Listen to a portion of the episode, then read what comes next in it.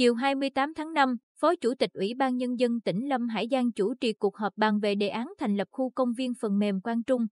Trên cơ sở quyết định của Thủ tướng Chính phủ về việc thí điểm thành lập chuỗi công viên phần mềm, Quang Trung và được sự hỗ trợ từ công ty trách nhiệm hữu hạn một thành viên phát triển công viên phần mềm Quang Trung. Ủy ban Nhân dân tỉnh đã giao Sở Thông tin và Truyền thông triển khai xây dựng đề án thành lập khu công viên phần mềm Quang Trung Bình Định.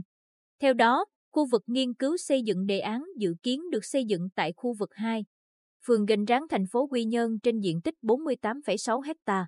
Trong 48,6 hecta đất này, hơn 32 hecta đã được quy hoạch xây dựng dự án công viên sáng tạo TMA và nhà máy xử lý nước thải. 16,72 hecta đất còn lại hiện chưa có nhà đầu tư. Đề án được kỳ vọng hình thành trung tâm công nghệ thông tin, tạo hạ tầng cho ứng dụng và phát triển công nghệ thông tin, thúc đẩy phát triển ngành công nghiệp công nghệ thông tin, hình thành trung tâm nghiên cứu, phát triển sản phẩm công nghệ thông tin, phục vụ cho việc đào tạo chuyển giao công nghệ trong lĩnh vực công nghệ thông tin, ươm tạo doanh nghiệp công nghệ thông tin, đồng thời trở thành một phần liên kết chuỗi các khu công viên phần mềm trọng điểm quốc gia. Trên cơ sở đóng góp ý kiến của các sở ngành, Phó Chủ tịch Ủy ban Nhân dân tỉnh Lâm Hải Giang thống nhất về đề xuất các cơ chế chính sách ưu đãi đầu tư cho dự án,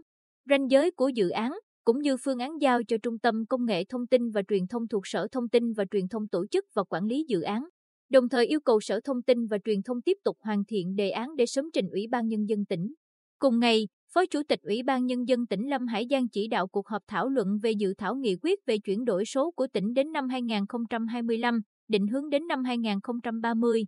Theo đó, mục tiêu đến năm 2025, Bình Định trở thành địa phương thuộc nhóm 20 tỉnh thành phố dẫn đầu cả nước về chuyển đổi số.